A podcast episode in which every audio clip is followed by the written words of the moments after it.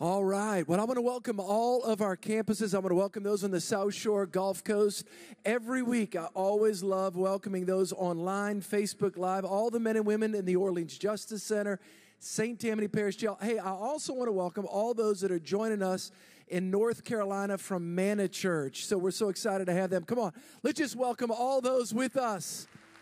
So excited to have you guys. Yes. Happy Thanksgiving. We have got a special treat this morning. Uh, we've got my pastor. You know, I have two pastors. How many know I need a lot of help? Pastor Jacob Aranza is one of my pastors, but also Pastor Jim LaFoon. Every year, yes, we love Pastor Jim. Every year, we have our annual board meeting uh, right after on Monday, Monday tomorrow morning, and so uh, Pastor Jim comes in the weekend after Thanksgiving and uh, for those of you that don't know, Pastor Jim's been with us literally from the beginning.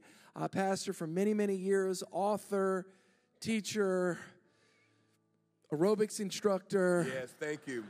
I mean, just, I mean, but listen, he's, he's more than all those things. He's been a spiritual dad to Jennifer and I, and a pastor uh, to us, and he's been with us literally from the beginning. Why don't we just stand up? Let's warmly welcome Pastor Jim LaFoon all the way from Nashville, Tennessee.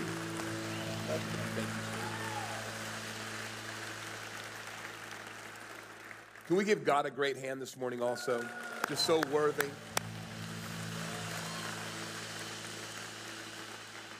I know for you in Louisiana, it's been kind of an unusual sports week. God be praised for the Saints. God help us. We were robbed with LSU, and God thankful for Tulane. So, anyway, how many of you are glad that your joy is on eternal things ultimately? Okay. Let's pray. Father, I'm just so thankful for Church of the King. I'm so thankful, Lord, for uh, this time of year. We celebrate the greatest gift ever given this planet, your son. Lord, as we turn, yes, more toward family coming out of Thanksgiving into Christmas, friends who we want to see touched, we're just grateful for the birth of your son, his life and sacrifice, death, resurrection. This morning, as we talk about one of the most profound promises in all of Scripture. Help us. Amen. I'm going to entitle this message, Peace on Earth, a Promise Beyond Comprehension. When you go into the Luke account of the angelic announcement of the birth of Christ to Mary, I can hardly imagine it.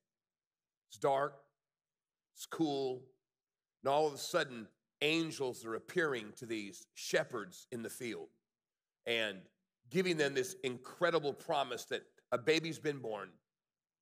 It's the Messiah, and they'll find him basically in a trough where animals feed.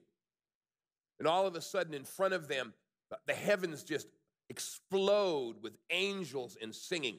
And as they're singing, part of what they're singing makes sense. The other part you have to ponder is almost beyond comprehension.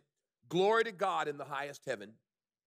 And here's the promise and on earth, peace to those on whom his favor rests. What does that promise mean?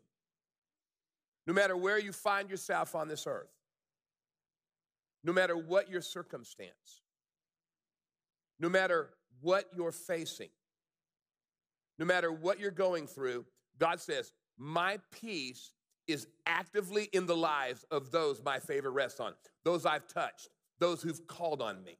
How can this be? Let's think for a moment about the context of this promise.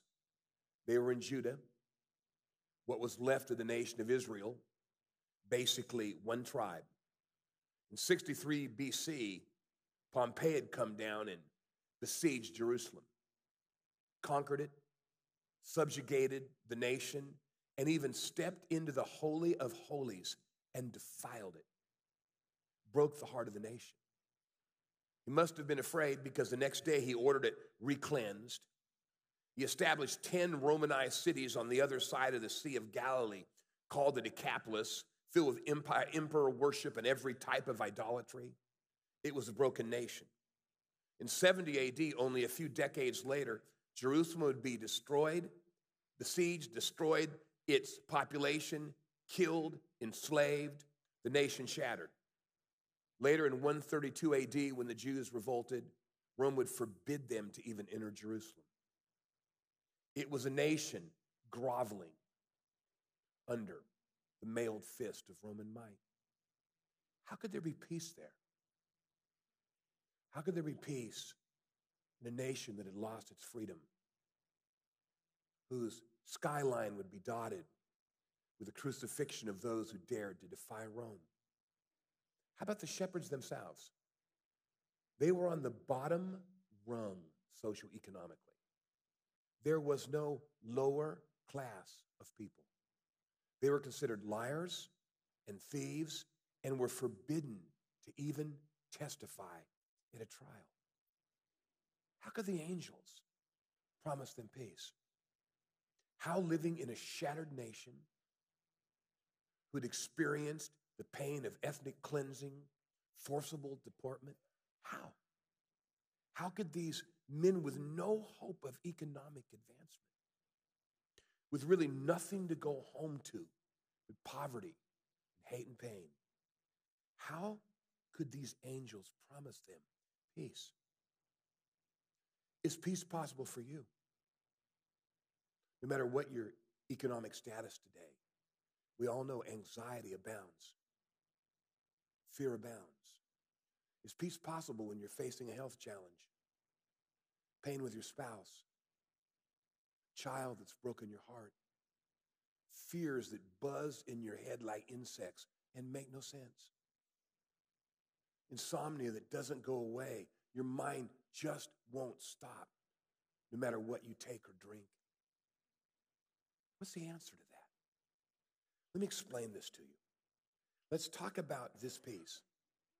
When we think about the Holy Spirit, who the Father sent to the earth when Jesus ascended to his right hand, third person of the Trinity, we normally think about his power, his majesty, and these great miraculous things we read about in the Bible, and we forget his fruit.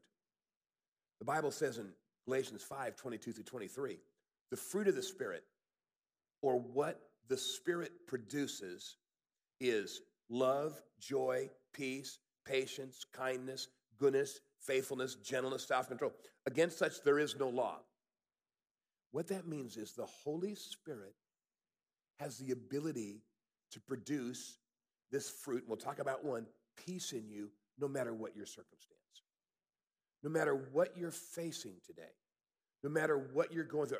Are you telling me, Pastor Jim, that I can walk out of this door peaceful even though my circumstance has not changed?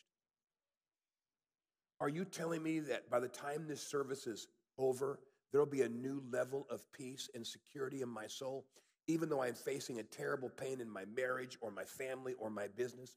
Yes, I am. Let me give you an example of that from my own life, and I could pick many.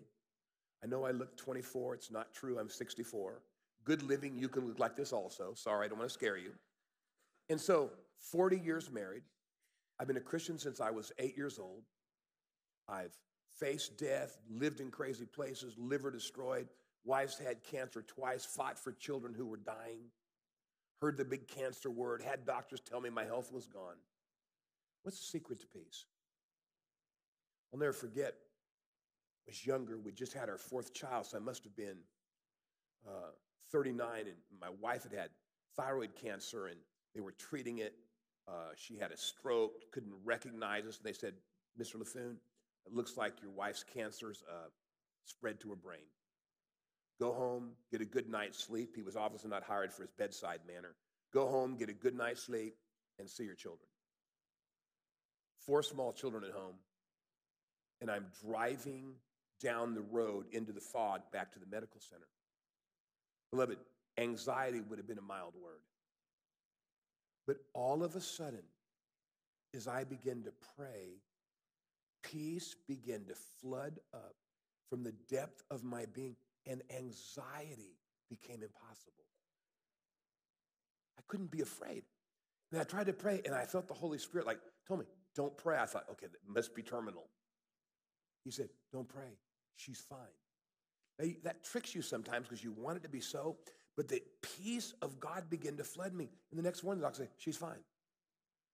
Whether the cancer never spread or she was healed is immaterial. This was what was real the peace. Now, how's it happen? How do you find peace when you're fighting for a child to live? How do you find peace when people are being killed in front of your house in a war zone and you're facing kidnapping? How do you how do you find peace? I want to talk about that under three headings. We'll talk about what inspires peace in you, why is it important, and how do you implement it? How do you implement some practices today that'll begin to guard your soul with peace? Uh, there are a number of ways that peace, and normally they work in tandem. One is pain, the other are the promises of God.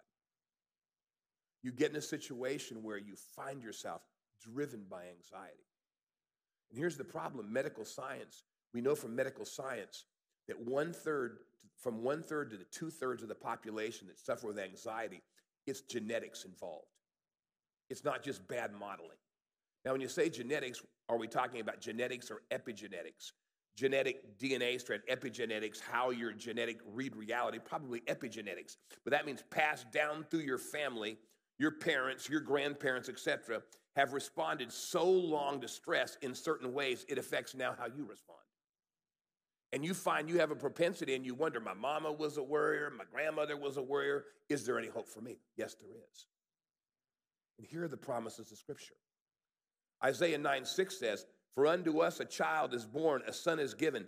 The government will be on his shoulders. He'll be called Wonderful Counselor, Mighty God, Everlasting Father, Prince of Peace. He's a Prince of Peace.